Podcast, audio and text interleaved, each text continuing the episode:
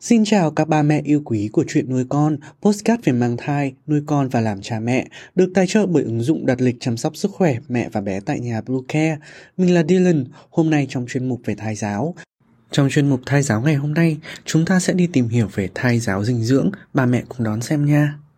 Chúng mình sẽ trở lại ngay sau đây. Các mẹ hãy tải ngay app Bluecare để đặt lịch tắm bé, điều dưỡng vú em, chăm sóc trẻ sơ sinh, xét nghiệm và điều trị vàng da cho bé tại nhà, nhắc và đặt lịch tiêm chủng. Ngoài ra Bluecare còn cung cấp các dịch vụ xét nghiệm níp lấy mẫu tại nhà, massage mẹ bầu, chăm sóc mẹ sơ sinh, thông tắc tia sữa, hút sữa và rất nhiều dịch vụ y tế khác tại nhà.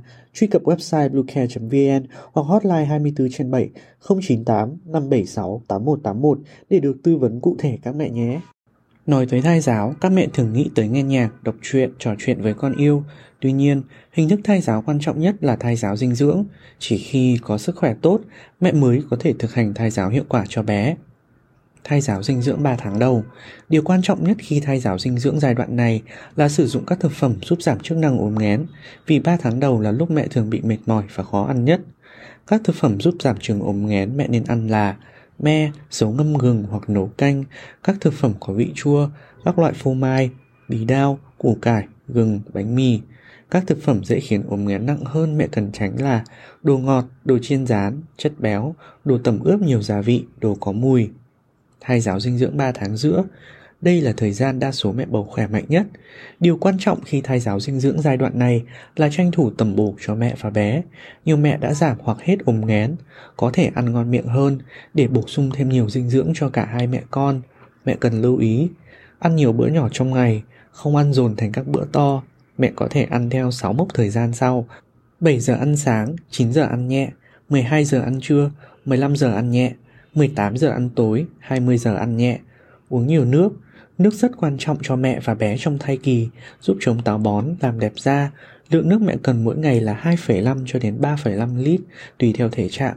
Lượng nước liên quan mật thiết tới lượng ối nên mẹ hãy tham khảo ý kiến bác sĩ để biết mình nên uống bao nhiêu nước nhé.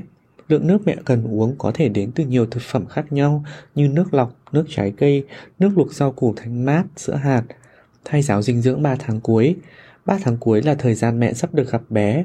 Điều quan trọng nhất khi thai giáo dinh dưỡng giai đoạn này gồm hai yếu tố. Tiếp tục bổ sung dinh dưỡng đầy đủ như 3 tháng giữa, ăn các thực phẩm giúp tử cung mở nhanh khi gần đẻ.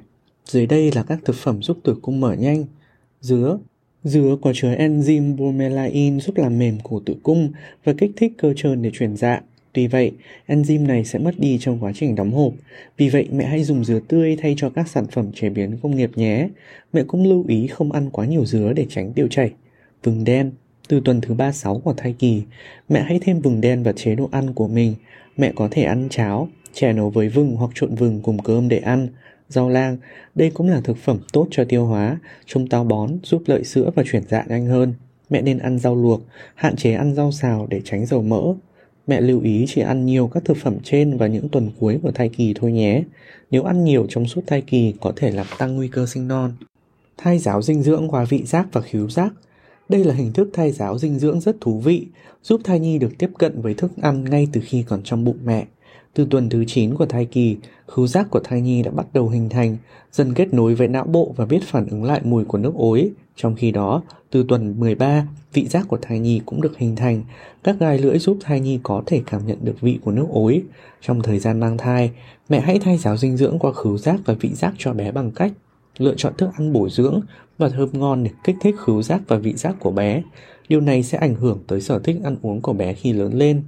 Ngửi các mùi thơm dễ chịu và có nguồn gốc từ tự nhiên như mùi cỏ cây hoa lá, các loại tinh dầu, ngửi mùi của các món ăn ưa thích với thành phần an toàn, hạn chế tối đa tiếp xúc với những món ăn có mùi do hương liệu nhân tạo, chất hóa học.